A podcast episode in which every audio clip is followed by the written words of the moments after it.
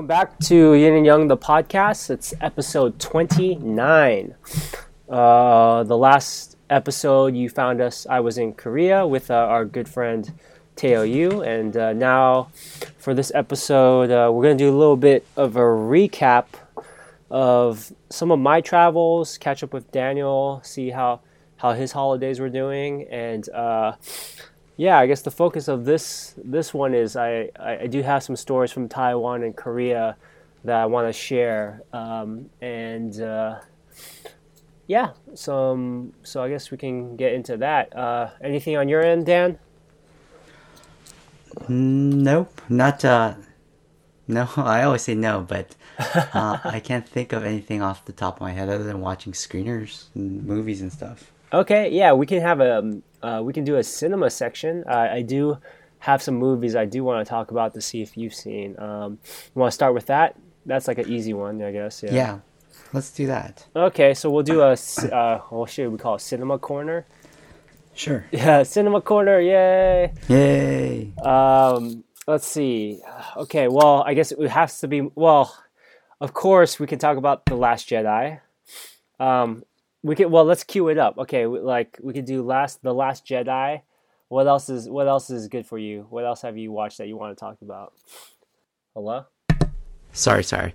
I really like Blade Runner. Okay, we can also do Blade Runner. Yeah, Yep. And uh, did you watch that movie? yeah, I did both of those. Yeah, Okay. and then, And then the the other ones that have been all independent movies. I don't, I don't know. Have you seen like uh, Lady Bird, Florida Project, or Three Billboards? I saw Lady Bird, so we can talk. So why don't we start with those three? Okay. Yeah, The Last Jedi, Blade Runner, and Lady Bird. So, okay. The Last Jedi, lo- very div- divisive film. Uh, for many people, bef- coming into that film, a good friend of mine was saying, uh, it kind of, it's it's a, a spit in the face uh, to like Star Wars fans, or he, uh, he or he said, uh, actually, it wasn't that. He said like it's like yeah, it's basically saying like fuck you to all the previous Star Wars fans, and it's like going off canon. When I watched it, that's what I was looking for. Are they? Is there anything that is kind of diverting from canon? Uh, I guess the Star Wars universe, which would be the books, the video games, such and such. Now, um, we, for Cinema Corner, we I do have to say this is going to be huge spoilers. We're not holding back anything. Uh, if you haven't seen the films The Last Jedi, Blade Runner 2049, or Lady Bird, just be warned that this is not a spoiler friendly podcast. We're uh, we're gonna we're gonna spoil everything because I don't know, Dan. Did you? I think it feels more honest when we spoil everything. I guess, yeah, or just talk about the major plot points. Yeah. Yeah, I, I'm of the same opinion. I mean, by by the time we release this podcast, I think uh, there will have been enough time. I'm sure a lot of people. Some there, there's gonna always be someone who hasn't seen it, but You I know. don't think we should worry. Yeah, yeah, but I, I do I, I would say to for those three films, all all uh, I would I would say yeah, I, worth watching, worth watching. So before we dig into it, uh, I would say to the listener, those three films are worth watching. Um, but anyways, okay. So Last Jedi, okay, Luke Skywalker dies. like Yeah. okay, so that I guess that's outside of canon because I believe, I think in the, I, I, I'm not expert, but I believe there is a whole nother arc to uh, Luke's story. There's like a dark Luke Skywalker. Anyways, so him, him dying from the por- force projection that he did, kind of, uh, kind of anticlimactic, I would say. Um, I mean, okay so okay, so I'll start with some of my grievances with the film. Okay. Um, grievance uh, number one I just mentioned was Luke passing away from that force projection, and I was just like, "What? He's just gonna die from that?" Um, I mean, like all the other guys, Yoda, uh, Obi Wan Kenobi, they all well, o- Yoda's like old, super old, so he was dying, and Obi Wan Kenobi he was actually struck down. So like, I just thought like, wow, I, I guess he really used up all his chi or all, all his uh, force for that projection, and he just died. So a little bit taken aback from that. Um, not a deal breaker, but a little bit taken aback.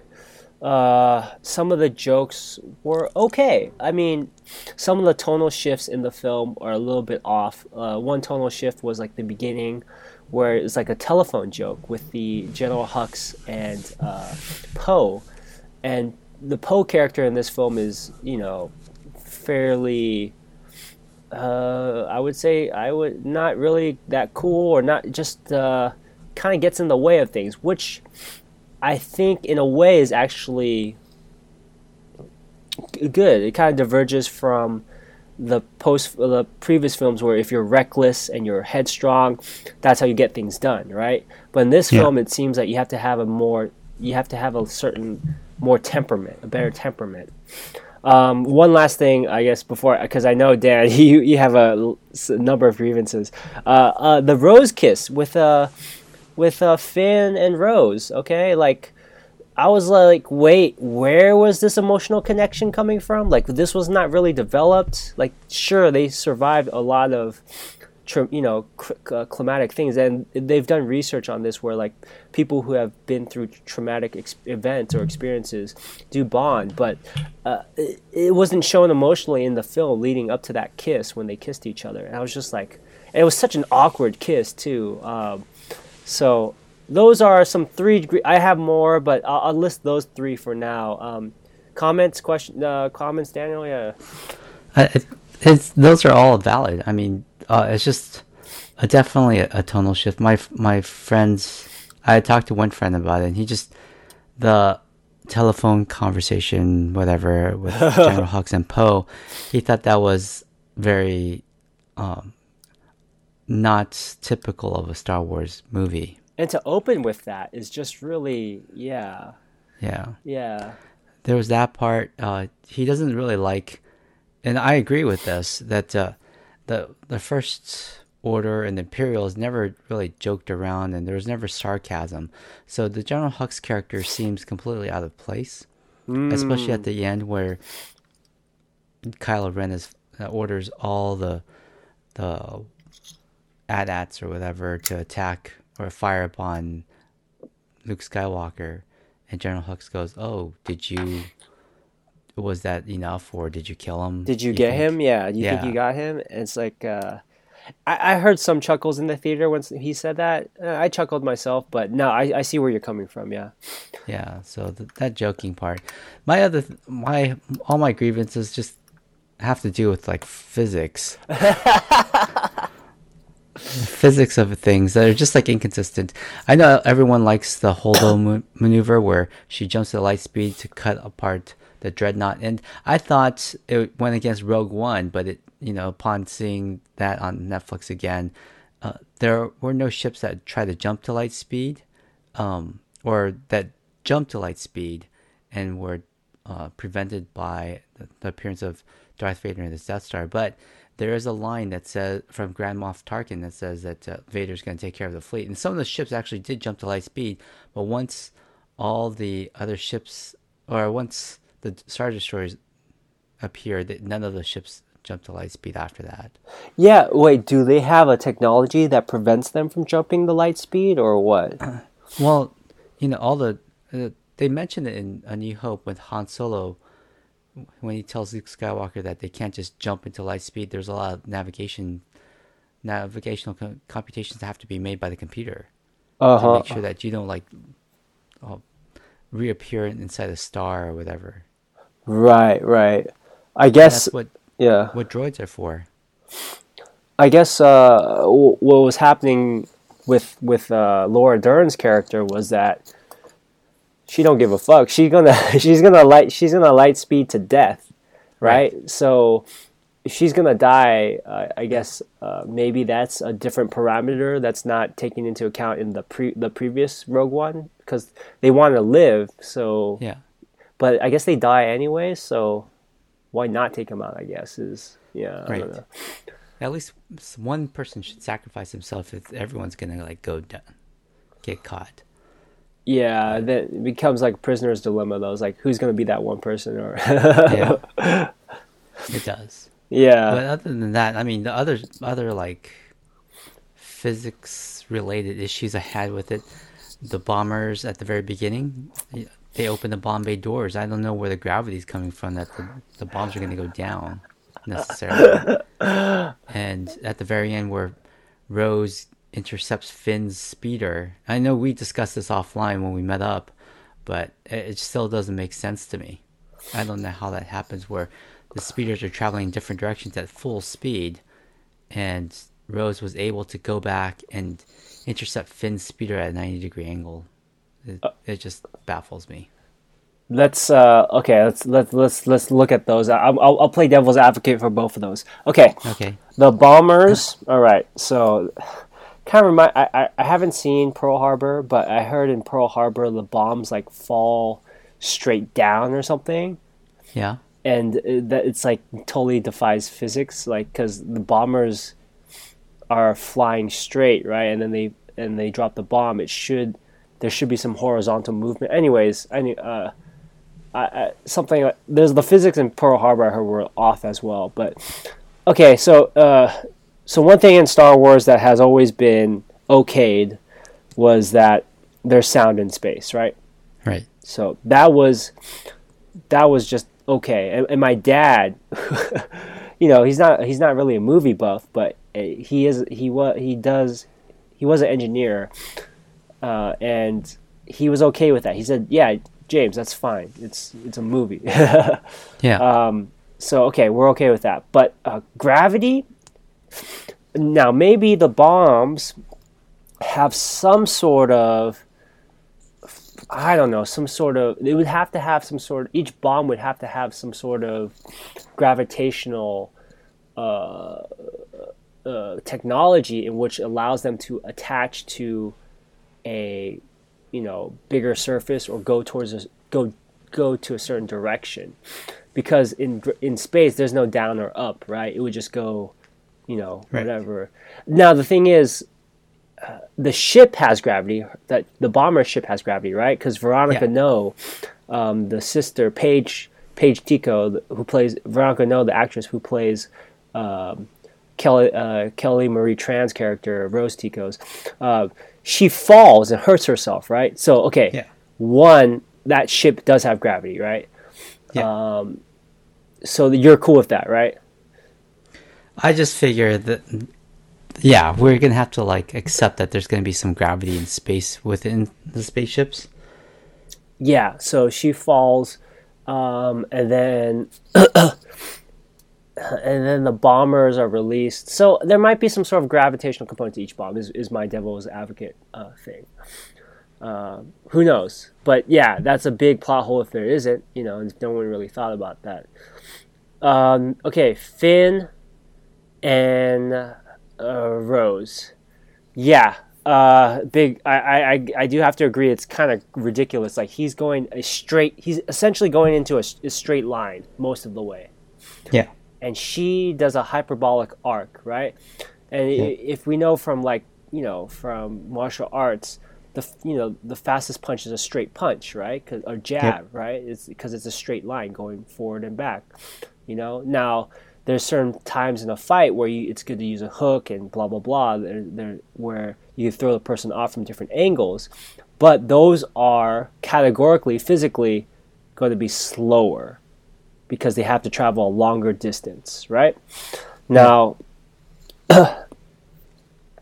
now for Ro, so the Finn's in the beam. So if Finn is in the beam, maybe the beam is slowing him down, maybe because he's kind of close to the beam. That's the only. that's the only way I can consider. Or the other way, the other thing would be if Rose is like freaking jetting it faster than Finn in some way even though they but the thing is given that they both have the same kind of ship and Finn is gunning it as much as he can well maybe his ship is slightly more damaged than her ship and then her ship is able to still have some extra speed that's I think that's the only explanation I guess yeah right I the the thing about him traveling towards that battering ram as it's uh, powering up I just don't think that it's I don't know I don't think that thing would be slowing it down Hmm. It might be. Who knows? Anyways, I think. Uh, I um yeah, the physics thing. I think they're they're fun um, uh, I think they are some things to look at, especially if it takes you out of the movie. That's that's not good. Yeah. Um, but I, I do think some of the tonal things, some of the relationship things. Oh, the other thing that bothers me is Rey's too damn good as a Jedi. Like she's a natural, yeah. and and she didn't even train. And just like as martial artists, you know, we're all pissed by that because we're like, dude, for her, you know, she's had year, months and months, maybe years of training for this role. You know, she's probably working with a lot of stunt choreographers and fight choreographers. You know, so I this is my thinking as a director. This is me as a director thinking. I have to at least show a, a glimpse into the training that the actual actor has to do for that role. Does that make sense? Yeah. Because because we watch her from zero to like a hundred in like one and a half movies. You know, she's able to take down Luke Skywalker. I'm like, whoa, what's um, and she's yeah so that's a one issue. Um, okay. Uh, any last thoughts on Last Jedi, or should we move on to Blade Runner? Well, uh, yeah. One last uh, story plot. The the whole Canto Bight scene was completely unnecessary. I thought It Didn't led really to led to nothing. It was fruitless, right? And I here here's some of the Reddit comments. Basically, maybe that's what. So the Empire Strikes Back, right? Yeah. a lot of lot of fruitless things happen. Eventually, you know, Han Solo gets taken away, and you know, spoiler if you haven't seen Empire Strikes Back. I mean, I hopefully you have by now. Um, a lot of downers in that movie, right? Um, and uh, I think this film, in some way, might be kind of realistic in the sense that yeah, the whole Canto Bight scene, there's no payoff. The only payoff is they release those animals, I guess and they inspire those kids. And I, I, guess the kid does a force pull with the broom. I, I didn't catch that the first. Yeah, I didn't see that. Yeah. But but uh, yeah.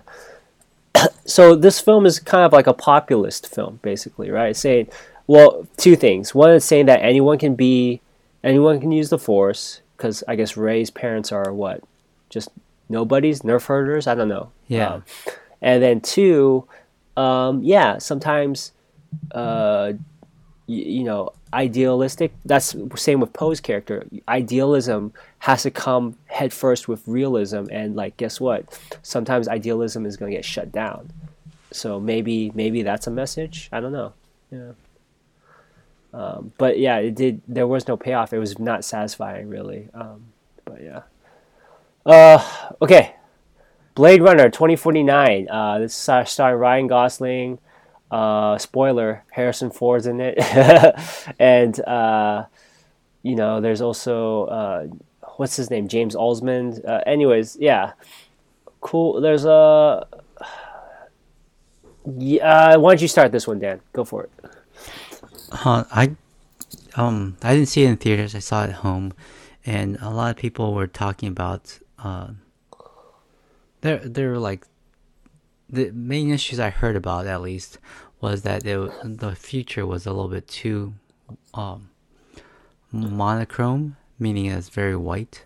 There are no minorities that we could see, and the second part was that uh, it was too long. And you know, if you address both, think if we both if we address both things separately, the the first part where it's like very white, it's very true. However, there's a lot of Asian symbols. There's like uh, Korean words and Japanese words and things like that, but it definitely was very white. I, I didn't see any minorities, whereas in the very first one, uh, other than Edward James Olmos, who was in both movies, um, there was some Asians eating ramen and stuff like that. But uh, yeah, there was I- one I- old Asian guy eating ramen in, in 2049. I saw. So, but yeah, yeah. but overall, it's very white. Even like uh, the replicants were all white, so maybe that's the future that we should expect. That um, the white people are gonna be completely taking over, and they're gonna make replicants only white people. maybe that's the only way way uh, white people can survive. Maybe because like because I mean in real life, I mean the minorities are going to take over in America at least are going to take over uh, the majority. uh, Probably I think by 2049, maybe actually. um, okay, so those are so wait.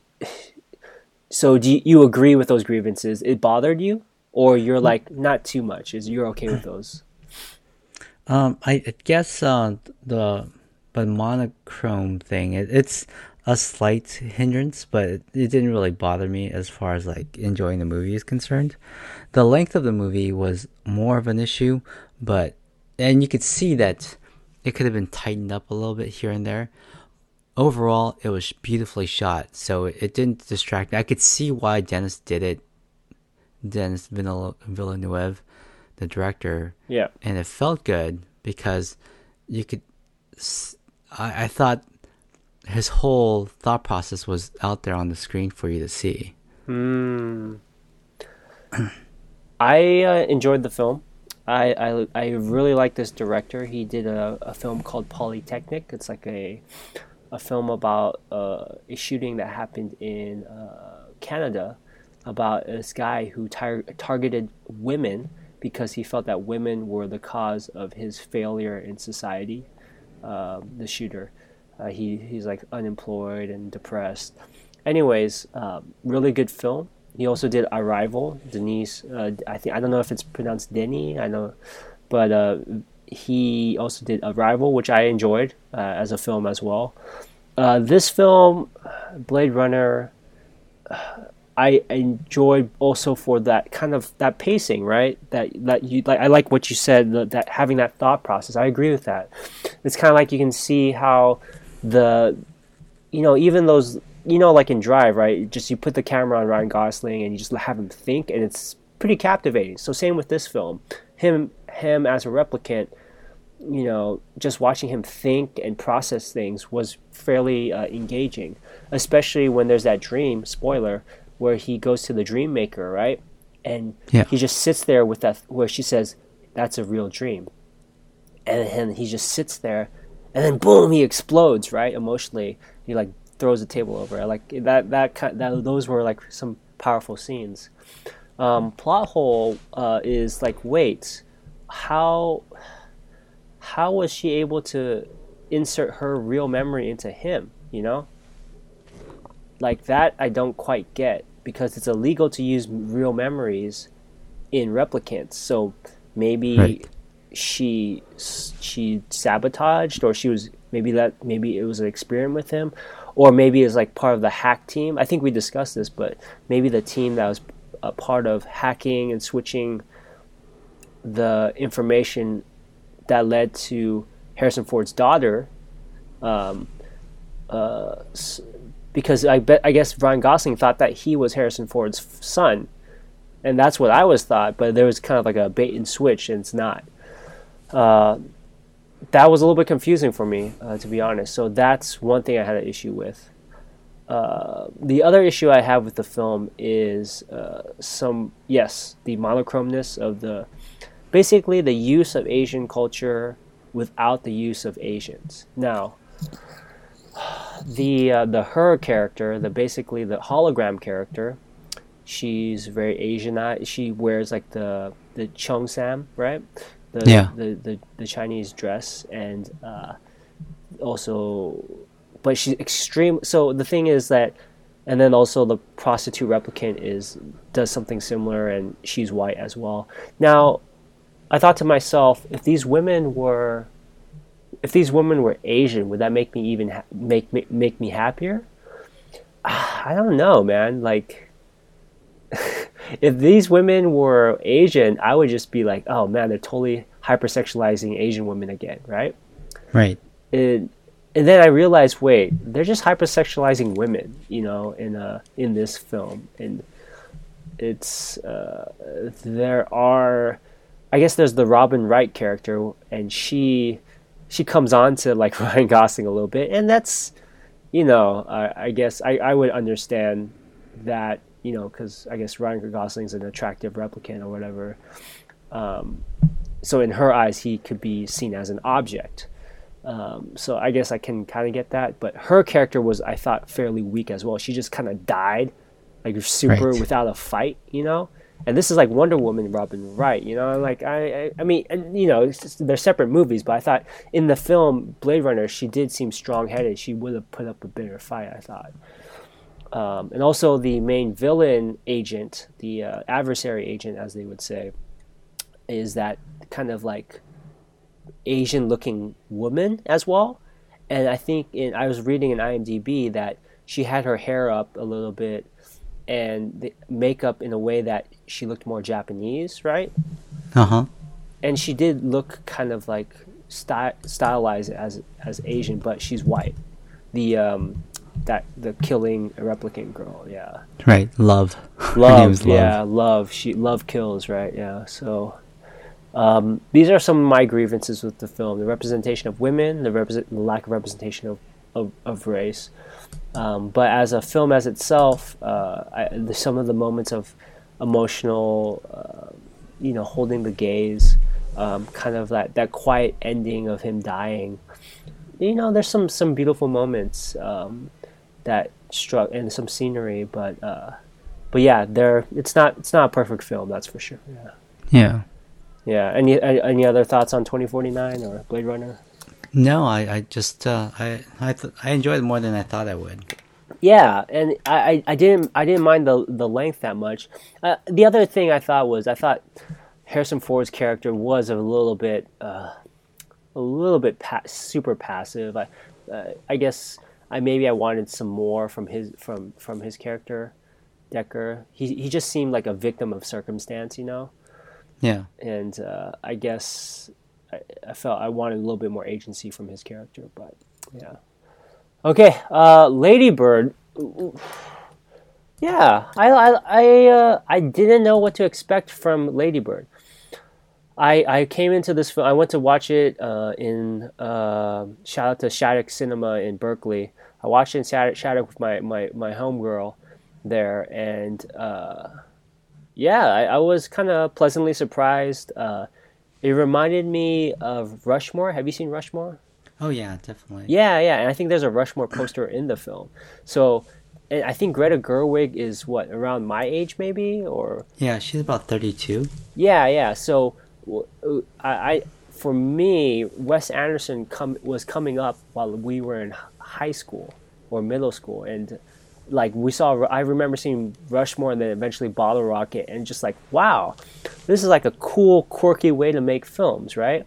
Yeah. and and I think this film is a callback to that sort of really dry wit, um, teenage angst, um, intelligent humor sort of, uh, and fa- fam- family drama that I kind of miss from like the earlier Anderson stuff and Royal Tenenbaums, you know. So I thought Greta Gerwig did a good job, uh, and I felt that uh, Saoirse uh, Ronan or Sursa. I it's either Sir or Sursa. Uh, Ronan, the main character, Ladybird, she did a really good job. Um, one one grievance that I do have is that she's not she's not Californian. She she did she was born in New York, but excuse me. but she uh, she was raised in Ireland, so she still has an Irish. You know, she's she considers you know she's Irish pl- slash American, but uh, I, she I, think identity wise she's mainly Irish because she grew she was raised there as, as, as most of her uh, childhood. So from what my research of, uh, of about her, so I was a little bit like, oh man, this is like a really Sacramento, California girl.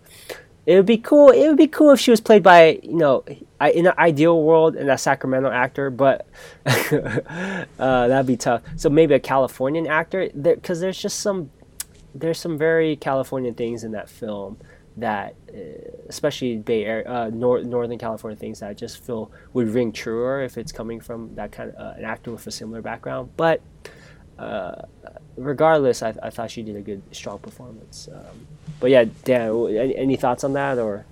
Uh, I thought the movie was a little overhyped. I enjoyed it, Yeah, but uh, I I didn't think I enjoyed it quite as much as everyone else who watched it before me did. yeah, So it, it everyone was saying that.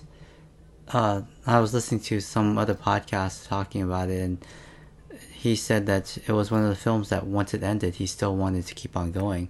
I don't know. I necessarily felt that way. I felt it could have been a, a TV series because you can totally talk about her life adjusting to New York from California, yeah, and that could could keep on going for another like two hours maybe. But um, overall, I just I enjoyed it. but not as much as I thought uh, I would enjoy, uh, as I enjoyed some of the other nominated movies th- this year. It, I, I, have to agree uh, with you in the sense that um, I think I was lucky that in that I didn't really hear too much hype going into that film. I just knew that I heard it was good a film and and I saw the trailer. It seemed funny, you know. So I, I went in fairly blank slate. Um, but there is there was a certain emptiness I did feel in that. What's what's her what's she trying to do? You know, like what's her deal, right? What's Lady Bird's deal? So the film, I would say, like Greta Gerwig, I watched an interview. She said that the film is kind of like a love letter. Uh, it's like kind of like a love story between a mother and daughter, and how this push and pull uh, relationship works out. And I think that I think that's great because there's a lot of films about father son relationships uh, but I think uh, a mother daughter relationships are is a good place to explore more. So that that was done well. Now, but her as a character, and also kind of like some of the coldness the mother exhibited towards the daughter towards the end. I don't know if it made too much emotional sense in the sense that, yeah, your daughter just got into a really good college, and you're maybe because because we're Asian, we'll be like, dude. what the hell? Why is she mad at that her daughter got into a great college? You know, uh, I guess it's the more of her lying to the mom. I guess, uh, and also like, yeah, what's what's this? What is this baggage that Lady Bird's trying? What is she trying to prove by like ditching her old friend and getting the new friend? Like, I guess her main goal is to get out of Sacramento, right?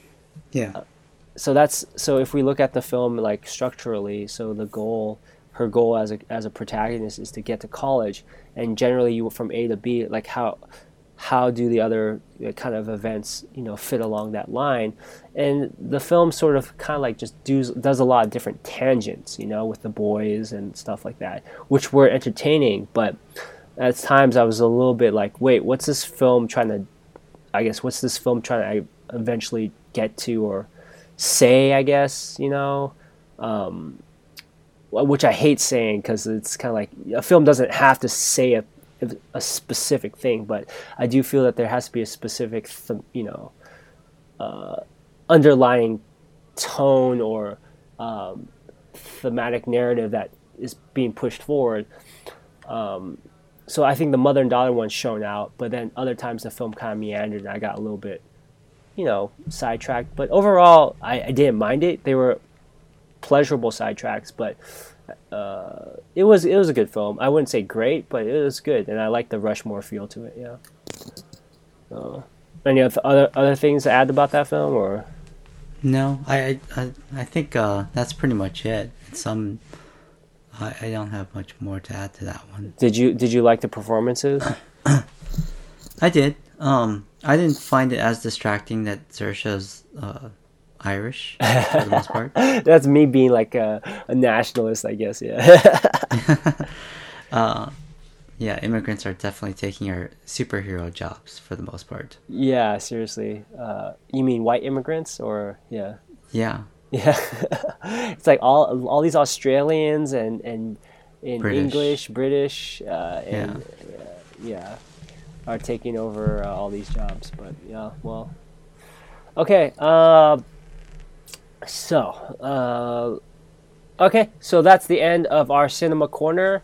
Uh, yeah, maybe we'll do another cinema corner in the next podcast. Uh, moving on. Uh, so, yeah, I was in Taiwan. So, uh, since the last podcast, last podcast, I was in Korea. Before that, I was living. I was in Taiwan for a, a good couple of weeks, and I was in Korea for a week, and I was back in the U.S. for the holidays, and.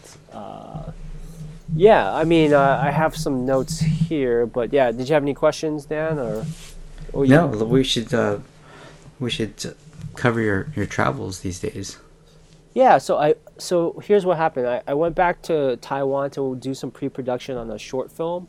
Uh, tentatively, it's called Grandma's Journey. It's about a grandma who has to pull her uh, American-born grandson out of a Taipei prison she has to travel from a rural tai- uh, Taiwan Taiwan town Taiwanese town to Taipei, pull her grandson out of prison, uh, so before he gets deported by this xenophobic um, Taiwanese police officer. Um, the grandson is th- thrown into jail because he's allegedly teaching kindergarten students uh, English, which is illegal, uh, and he's doing it without a work permit, and also he's doing it um, as an as an alien because he's just, he only has an American passport.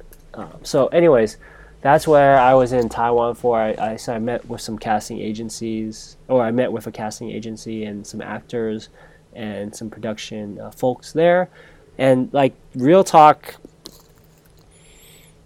Yeah, I had a lot of anxiety going because, uh, to be honest, I had some idea what I wanted to do when I went to Taiwan, um, but uh, I wasn't really clear on how I was going to get it done because uh, I the contacts I have in Taiwan are like you know minimal, right?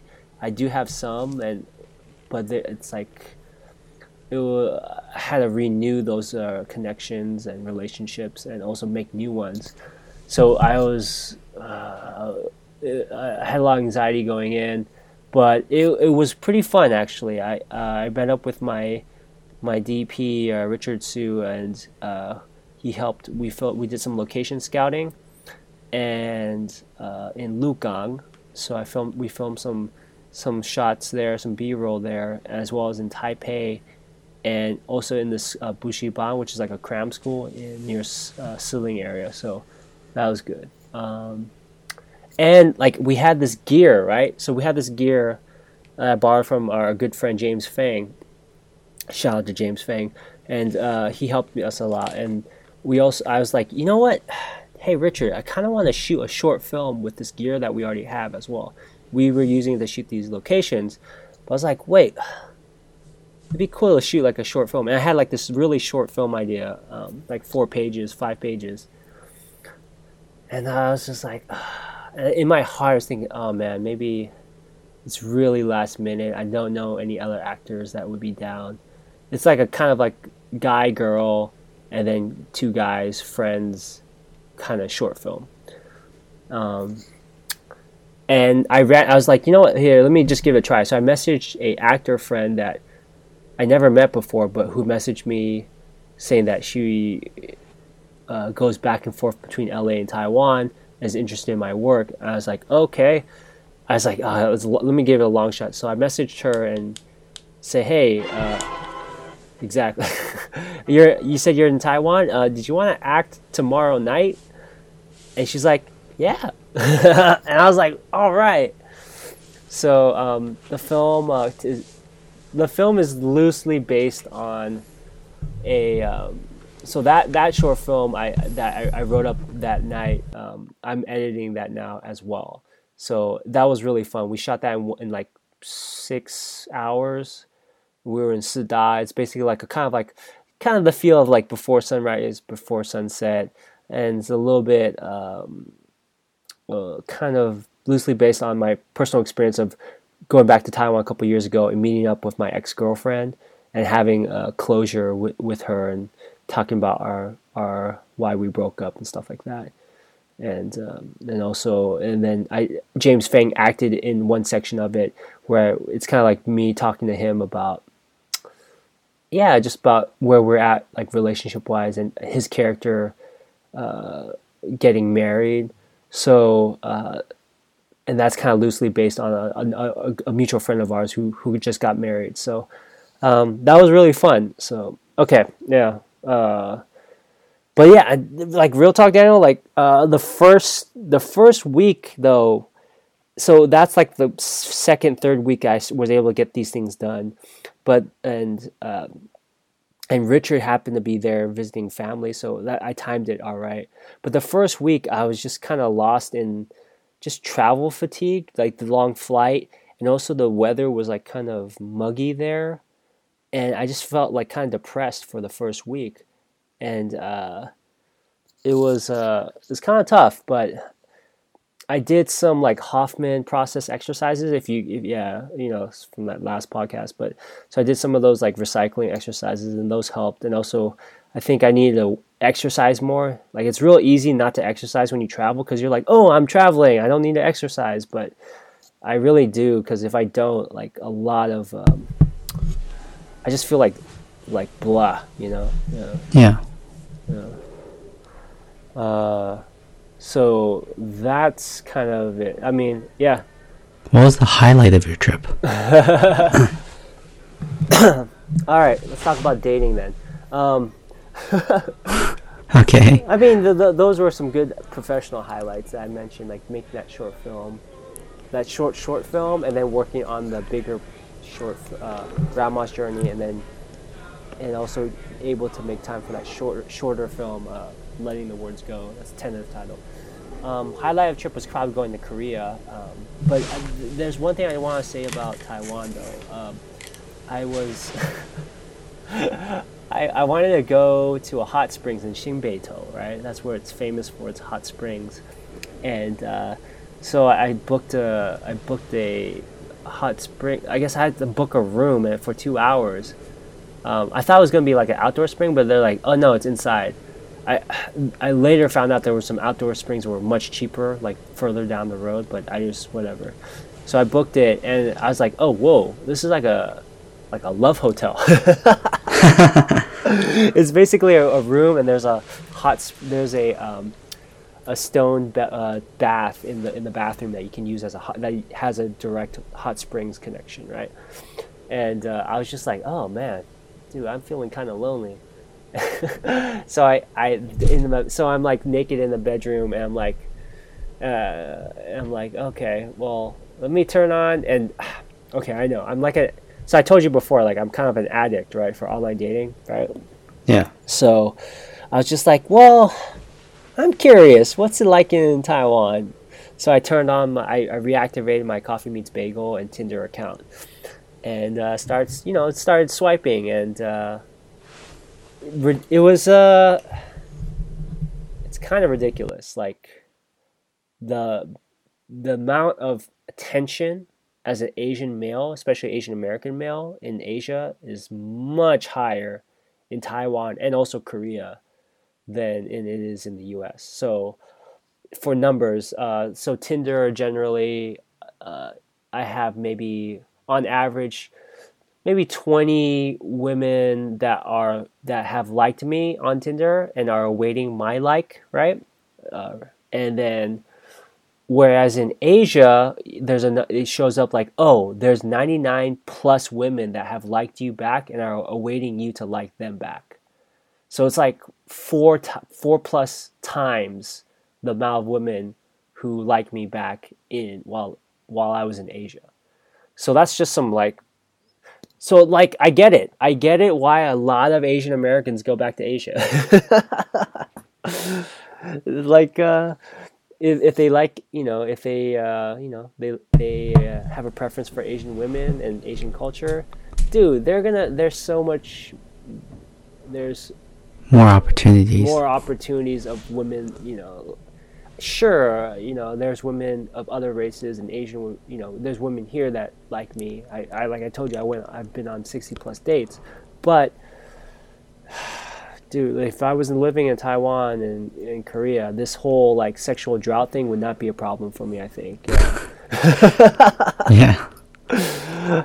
Um, so highlight in Taiwan was that uh, I did I I did uh, approach two women. Um, one was a, a woman, uh, in she was like working a art artist cultural, um, like she was selling like art, arti- artisan products, like like you know, and she seemed kind of cute. She she caught my eye, so I went over and I was like, oh, this is kind of cute, and we chatted up, and I got, and then she's like, oh yeah, oh you're from America, and we just yeah, that was I got her Instagram and her line and we chatted. But it's funny though, when I try to set up the date later, like a week later, she's like, "Oh, I actually got a boyfriend the last couple of days."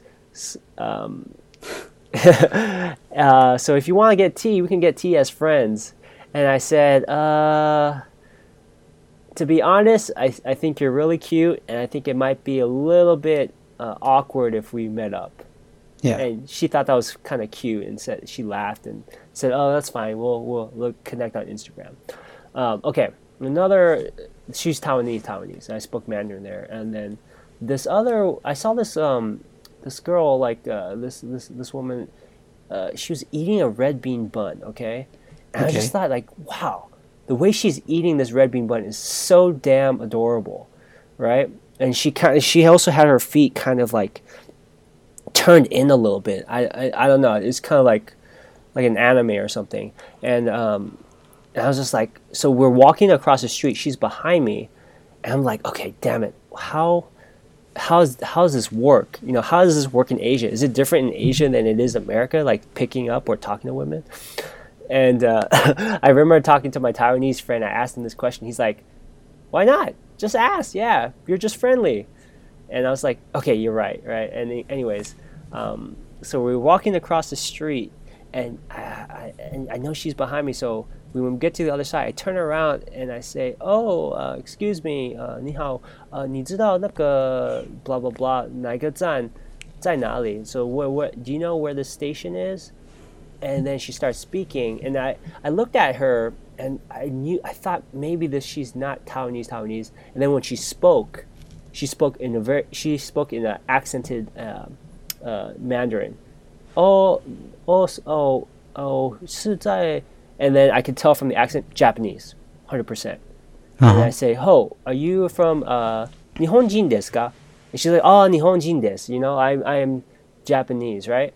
Yeah. And then I'm like, "Oh yeah, cool." And we start chatting up. So she's learning Mandarin in Taiwan, and uh, her Mandarin was really good, like for only like you know whatever couple months she was there, her she had picked it up really quick. So we spoke Mandarin because my Japanese is like terrible. So um, we spoke Mandarin and. Uh, yeah, we hit it off, and you know what? I could have done like uh, you know in the game they call something like the instant date, or I was kind of feeling it out, and I, I think maybe I could have like I could have probably asked her like, oh hey, did you want to hang out now? But I, I kind of shied away from. it. I didn't want to be too needy or too forward. Um, so I got her line, and we set up a date after I came back from Korea, and it was one of the best. To be honest, Daniel, it was like one of the best dates I've ever had because uh, we were just you know it was really weird. It's like we just met on the street and asking directions, and we talked about. I I sent her my website. We were chatting online. She saw some of my films, and uh, so we're strangers, right? And Yeah. I, when I saw her, we, I did this like kind of awkward hug because I don't know if Japanese people hug or not. No, they don't. Yeah, yeah, they don't. So when I went reached for a hug, she was like, uh, she didn't know what to do, so she kind of just like patted me. But then, um, but then we started. We went to a coffee shop and we started talking, and yeah, we really hit it off. We started talking about, and, and this is gonna be leading into the. I have a Japanese phrase today for language corner, and we started Okay. talking about being present, like. Um, so her story was that she's kind of she wasn't that great of a college student. So but she went to she wanted to go to she wanted to learn chinese. She came to taiwan and it became like her passion you know? Yeah. so like based on her her speaking level conversational level with me i was super surprised. Like she probably in you know half a year wa- was she was probably at the speaking level i was the first year of you know you know, uh, and I've been I went to Chinese school as a kid too, though. So, but my first year in Taiwan, she's probably around that level and six months in, you know, Yeah. without I think that much. Um, so, so it was interesting because I, I mentioned to her like, well, you know, we talked to this other I talked to this other actor Teo, right, and said he, it seemed that he took naturally to acting, and for her, she was saying how she took naturally to language learning in Mandarin, and. Uh, and she asked me, was that something similar to, to how I felt with like act, acting and the arts? And I, I would say so too. You know, it's something I always knew since a young age that I would, I wanted to do something in the arts. I wasn't sure yet what it was, but I knew I didn't want to do a, know, I don't know, like a, a job as a bank teller or something like that. You know, I, I wanted something more creative or, you know. So, anyways, good conversation. And, and, and I talked to my, my Hoffman process teacher about. We had like a, uh therapy talk uh, follow up uh, after the process.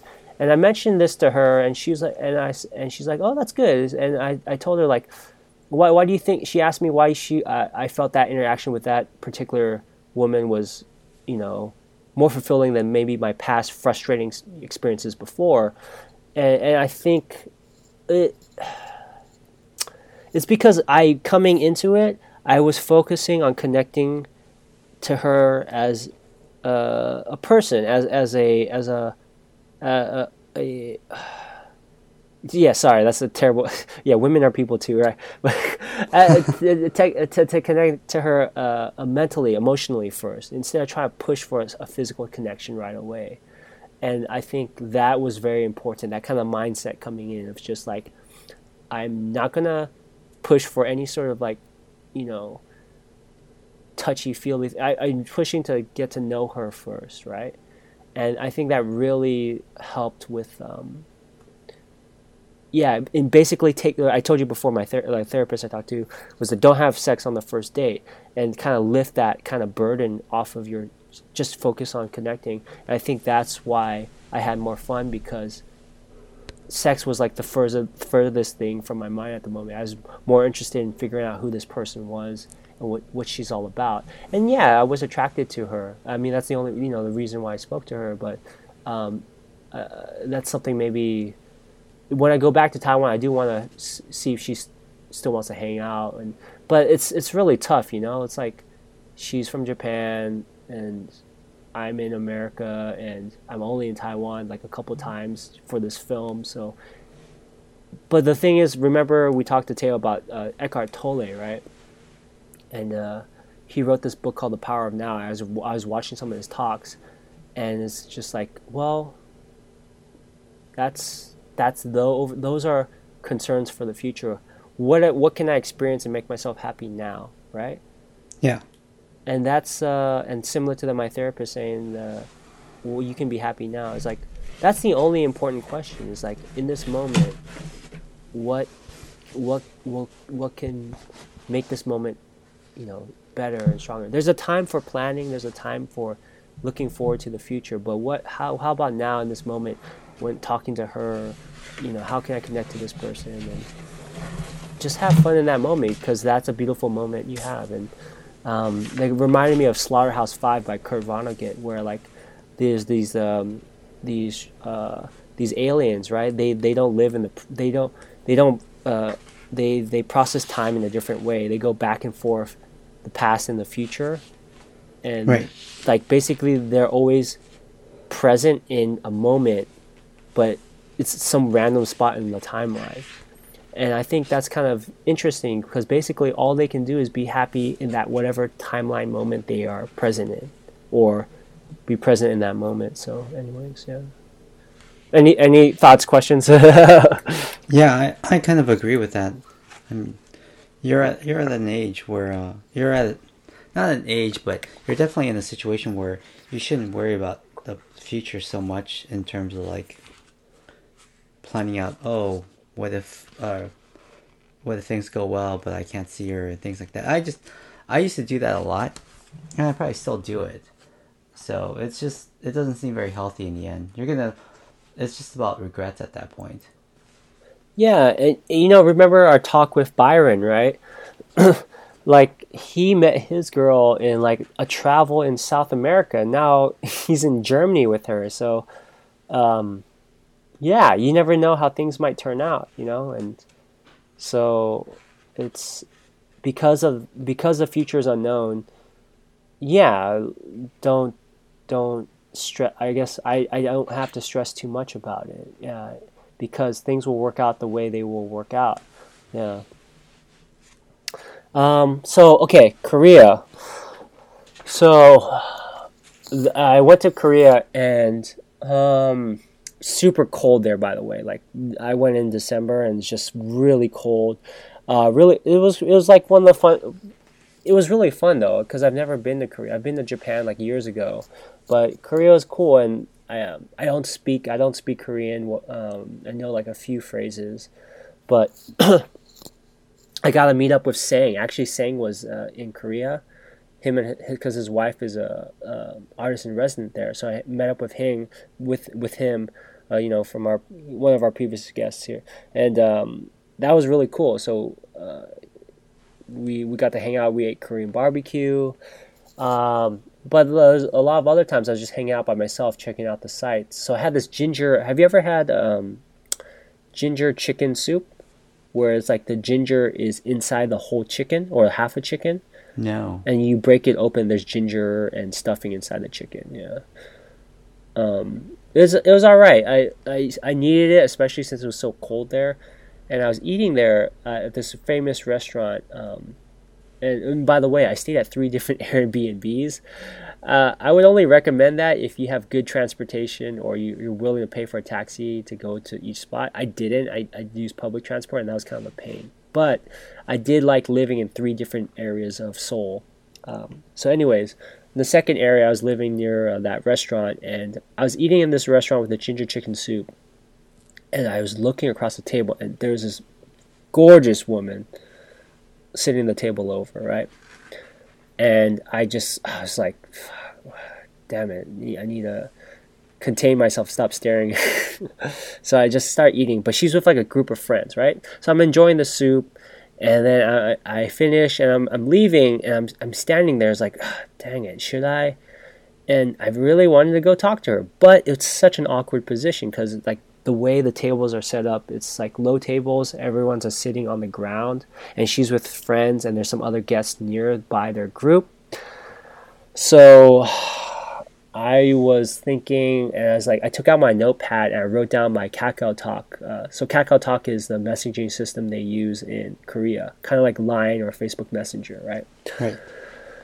And I, I wrote it down, and I was just like, so so. Uh, backtrack a little bit. On my way to Korea, on the flight to Korea, there was a attractive um, flight attendant that was at not on the plane, but at the at the counter, and I was really tempted to like just pass my my my um, my uh, username to her. But uh, when I went to go, when I I had the nerve to go do it, this her like one of her her, her um, older lady uh, coworkers came up to me, "Can I help you, sir?"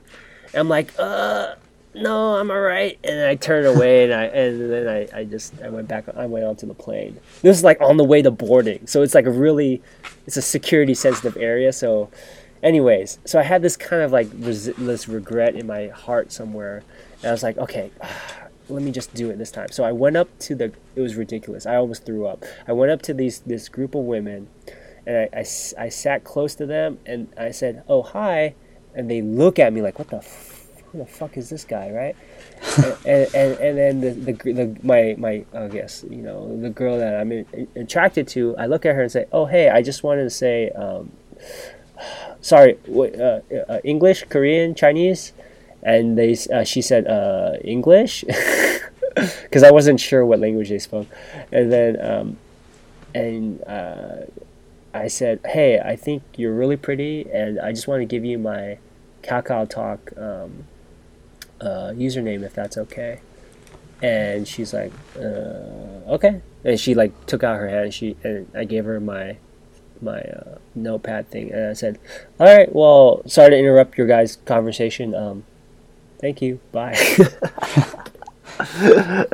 uh, yeah, because uh, the feeling I was getting, I, I, I wasn't sure uh, oh, I, I did say, oh, you guys traveling? They're like, oh, yeah, we're traveling. And then I could sense that they didn't really want me to sit, stay. So I just left and said thank you and left. Uh, so I didn't, I didn't get a message from her, unfortunately, but I think it's okay. I think the most important thing was that I was able to, it was like this one of the scariest things I've ever done in my life. Um, but I did it, and I'm kind of proud of myself for doing that. Yeah.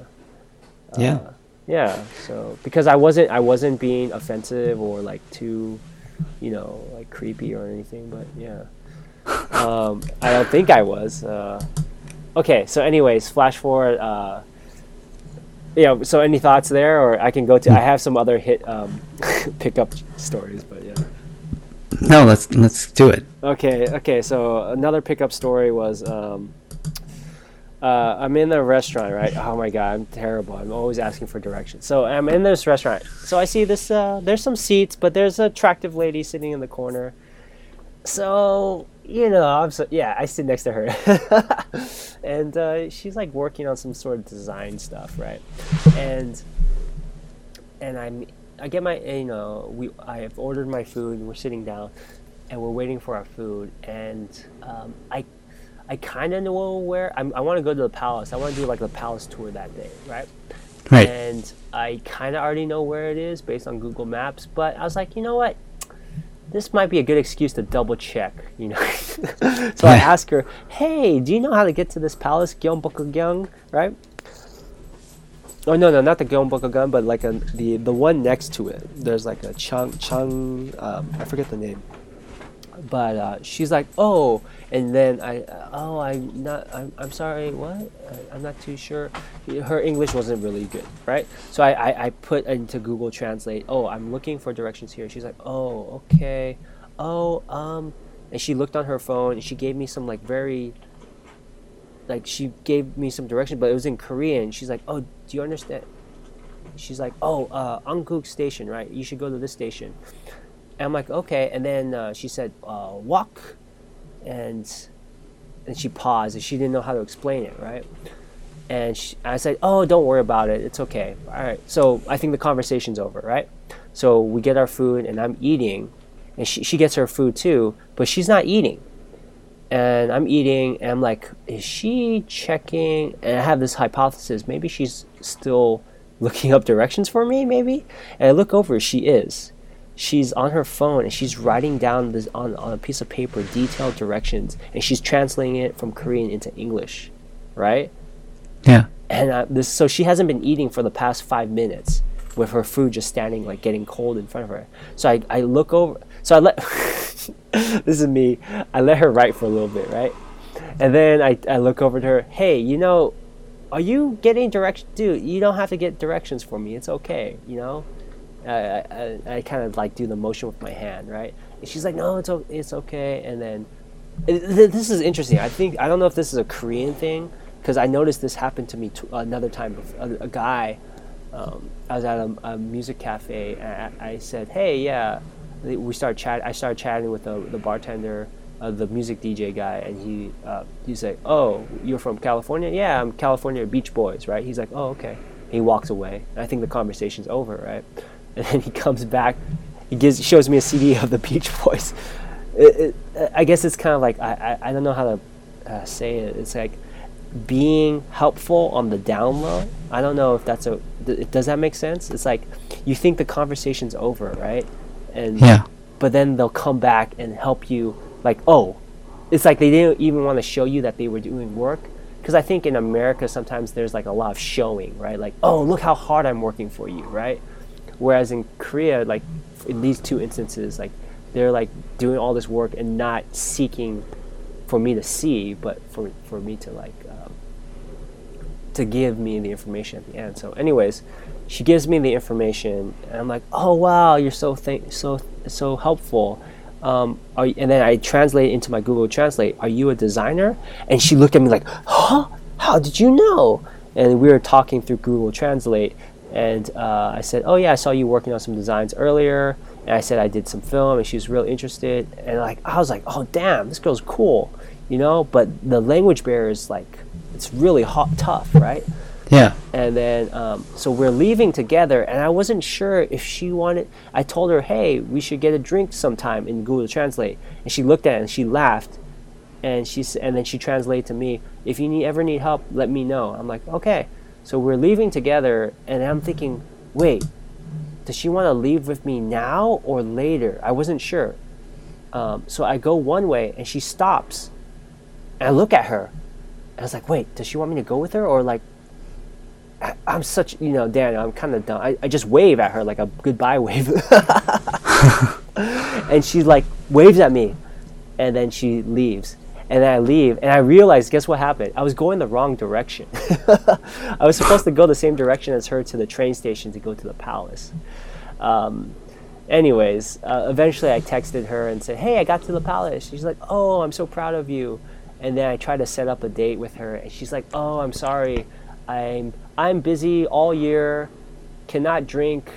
I will miss my chance to get drink with handsome guy." Right? And I was like, "Oh, damn!" You know, during our conversation with our Google Translate, she said she she did mention like she she saw my Facebook photo, and she's like, "Wow." Uh, you're you look better in person. I was like, damn, okay. I, I really thought this was gonna go somewhere, right? And I set up a, I tried to set up another date, but um, it didn't work out. She said, "Oh, I'm busy," and I tried to say, "Oh, well, if you're not too busy for drink, maybe we can just, I don't know, do like a study break." Uh, I'm trying to, what did I say? I uh, maybe I can uh, maybe go to a coffee shop or something, and she didn't respond. So, anyways. Um, so that was the other pickup story. uh, and, and, this other thing, oh, this other cool thing happened. Probably the, the highlight of my trip was um, okay, the third B Airbnb, right? So I'm traveling from Gyeongbokgung area to uh, this place south of the Han River, uh, where my third Airbnb is. And my Airbnb host, she tells me, James, uh, there's gonna be a party when you check in, and we might not have finished until like 11 p.m. and I'm like, uh, okay, that's fine. And then that day I went hiking in Bukhansan, which is like the this this very famous uh, mountain in Korea. And I did I was I did like a I got kind of lost. So it was kind of like a little bit of a repeat of Arkansas, right? I got a little bit lost in, in really awesome hike though. Um, I got a little bit lost in the mountain, but eventually I got out. It wasn't as bad, but um, uh, because like when it was it got dark, but there were still people kind of like going down the road, and so I wasn't alone the whole time. Um, anyways, so I was checking into this third Airbnb. I was getting, uh, I was like, oh, oh, man, I don't know if I can really handle a party right now because I've been hiking all day, right? And uh, I hear like these like yelling. I'm like, oh damn it, that might be my Airbnb. So I walk. Sure enough, I walk to the house. It is and there's a bunch of people hanging out and there's like so she, it's like an artist residence so it's and they have a bunch of so i go to my room that my and there's a bunch of little paintings on my bed so i can't even lie down. And uh, i'm like and the, the host greets me and says oh hey you're james right? And i look at her oh she's kind of like a cute korean girl you know like uh, you know kind of nice. Um, anyways so i say oh yeah and she's like, "I'm so sorry. Uh, do you need a rest right now?" I'm like, "No, it's cool. I, I can I, I, I can hang out." And uh, so I hang out with them, and it was really cool. There was like uh, one of the roommates was like a guy from San Diego, and I guess he's an exchange student. Uh, he's like Egyptian American, and then like uh, there's some some of her fr- his friends were international students as well. So I talked to them a little bit, but I really wanted to talk to the local Korean artist people, right? And they were like around my age or a little younger. So I hanged out with them downstairs, and it, it's it was really fun. Like, and but they were a little bit shocked that I don't drink. So Koreans they love the freaking drink, right? Yeah. And I told my host like, oh yeah, I don't drink beer. She like, what? but uh, we we had fried chicken though. So I um, one of the guys was really cool. Uh, he ordered like um, it's kind of like Uber Eats. They ordered he ordered fried chicken on his phone, and it came in it was delivered, and um, no, yeah, they, they it was like some cool paintings, and they were showing. And what was really cool is that there's like, hey James, you said you're a filmmaker. I'm like, yeah. So I actually showed our film, uh, Painting Hands. They uh-huh. had a uh-huh. projector set up, so they were showing some um, artsy uh, like uh, animation stuff. And then uh, they said, James, yeah, let's put on your film. So I showed Painting Hands and some other my other stuff. um, uh, so uh, that was really fun, and that was probably the highlight of my trip. Is like talking. So like yeah, just talking to these these uh, local Korean artists, people.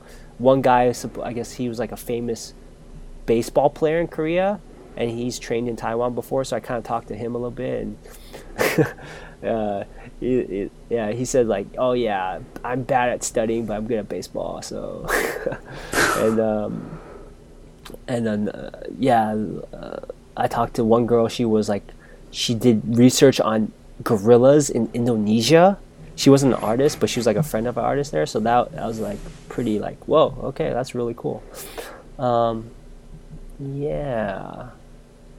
Uh, now, so so we, yeah, we should probably wrap it up soon. Yeah. Yeah. Uh, yeah. Okay. The last thing in Korea was that uh, I went to a bar club in Seoul, and uh, I was just like, because I know I was chatting to you, and I was chatting to my other friend. He said, "Oh yeah, you definitely have to check check out bar." So I was like, oh, "Fine." So Sunday night I went to bar, but the, by the time I got there, it was almost like midnight. Uh, just because I had a long, I was trying to, I had a long day that day. I was doing a bunch of like touristy stuff, and then um, but there was still some people and there's some attractive there's one girl sitting by herself right so i'm like okay james just go say hi right so i go say hi hey are you by yourself? And she's like what? Are you first of all it's like wait english? Okay. Are you talking to me? I'm like yeah are you waiting for a friend? Or hi how's it going? She's like uh cold totally cold. And, and then i say uh, well are you waiting for a friend? She's like yeah. And then I'm like, and she goes back to looking at her phone, and I was like, okay, I walk away. So I was a little bit depressed for a few minutes. And then I chat up this other pair of women at the bar with me, and uh, there's one girl that was attractive um, that in that pair that I wanted to talk to. So I said, hey, how's it going? Are you guys from the area? And the girl that I was attracted to, like totally turned the other way. But her friend was like, "Oh yeah, we're we're from the area." She's like friendly, and I started talking to her. Oh, cool. I'm from. I'm visiting. Blah blah blah. And then I saw her friend is like completely like buries her head into her arm. I'm like, oh, is it cool if we talk? And she's like, oh, I'm okay, but I think my friend and I want to talk. Uh, sorry. Or I'm. I'm like, no, no, it's okay. I'm sorry. And I, so so rejection number two, right? So I go away. And then there's this attractive pair I see. So I wait uh, I, I, by this time my, my confidence is kind of broken. So I talk to the bartenders like, "Hey, how do you talk to women in Korea?" and the and he's like, "Oh, you know, hey man, just uh, you know, say how how are they doing? Just be nice, you know, just uh, where you from? You know, you say you're from, um, you know, basically." And he was just yeah, he was just trying to build me up. So he was a nice guy. He was like he was like the bar lead nice guy. I really like him. Um, so uh, so I eventually went up to the, this uh, this third pair of women, and one this one girl was like super attractive, and um, and they were the most receptive. They're like, "Oh, hey, you're traveling? Oh, cool. I like we work in I work in hospitality. She works in this." We, we start chatting it up, and I was like, "Oh wow, this is great, right?" And then she's like, "Okay, yeah, but um, all right, well, me and my friend have to talk." And I'm like, "Oh, cool. What do you guys need to talk about? I can maybe I can answer some questions." She's like, "Um," and her friend uh, leaves, right? And then she's like, "No, I mean, we, we need to talk. We have some, a lot of personal stuff to talk about." I'm like, "Oh, without me." so I'm just like, dang, it's really hard. It's I for me at least, it's kind of hard to to hit on pairs of women when you're by yourself because it's just like they kind of just want to talk to the. And I, I understand. I, I've I, I was talking. I, I've been in this similar situation where yeah, so. So I was like, okay, well here, let me give you my kakao. I think I should have got hers. You know, um, I was Yeah. trying. I was trying something different. I was trying to give my number or give my ID to, to the person. But I think in that situation, she seemed willing to give me hers, but I, I gave her mine, and I maybe I couldn't take the rejection again, maybe. Um, so I left. And, anyways, fast forward, I come back to the U.S. Right, I have a follow up call with my Hoffman teacher, and um, I I recount some of various versions of these stories to her. Right, and she's like, James, it seems like and I also talk. I also thought. I also had a regret of maybe not asking my my Airbnb host out just for a drink or something.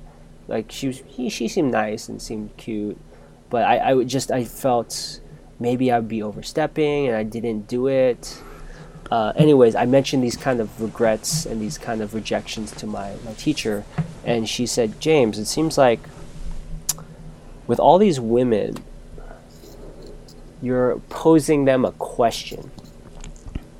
Do you know what that question is? You know, I was thinking to myself, uh, wait, uh, is there what? What question? Um, so I thought about it, like really hard, and I was like, maybe if I'm attractive, maybe if I'm lovable. And she's like, yes. Well, guess what? You have to answer that for yourself, right? And we've talked about this a million times, and it's I know it's my repetitive thought process, but I was like, yeah, I know, yes, yes. And it's hard to understand that viscerally and just sit with that. And it wasn't until like this past winter break, um, this past Christmas, I, I found a uh, old passport of mine, right? And in my passport, I looked at some of the dates. It's like my baby picture, and I realized that before the age of five, I was in Taiwan for over like I was in Taiwan for like a year, like six months here, six months there, with my grandpa, and I realized like, oh, during the very formative years of my life, like between one and five, you know, I was away from my mother and my father, you know, and I think in some way, just looking at that, I might have a certain neediness because yeah, because I was separated from my mother and my father at a very young age, you know? And sure, I had grandpa, and I, in our loved ones episode, I, I mentioned how much I love him. But he himself, he cannot replace a mother's love, you know? Yeah. and I think maybe that's a reason why I'm. That's why I reach out to women so much, or I seek women out so much for affection because uh, of that that void that I felt as a baby, maybe. Um, that's me psychoanalyzing myself, but uh, looking at finding that passport was kind of a revelation to me, you know. So yeah, yeah. Anyways, we should wrap it up. Uh, any other thoughts or uh. Or yeah. any questions about my trip? and then Teo came over like uh, that one day, right? And that was really cool. It's like uh, it it was it was so random to like it was so cool to hang out with him and chat with him because um, it, it, it was a it's always good to like I think I guess here's what I'm thinking it's like because my mind is because of my issues with trying to seek attention from women it's always good to hang out with dudes you know like reconnect and yeah. like like with you with Teo, with uh, my friend Richard and, and James Fang. It's kind of like good to like reconnect with with men, men being men, right? Yeah. Uh, because I think that's really important. Um, and that's something that that's talked about in No More Mr. Nice Guy, um, that book. But yeah. Anyways, uh, okay. All right. Should we go to the language corner, or did you get anything else? No, but I don't actually have a language corner today. Okay, that's fine. I'll I'll do I'll do one for both. I'll do two for both of us. Um. Okay.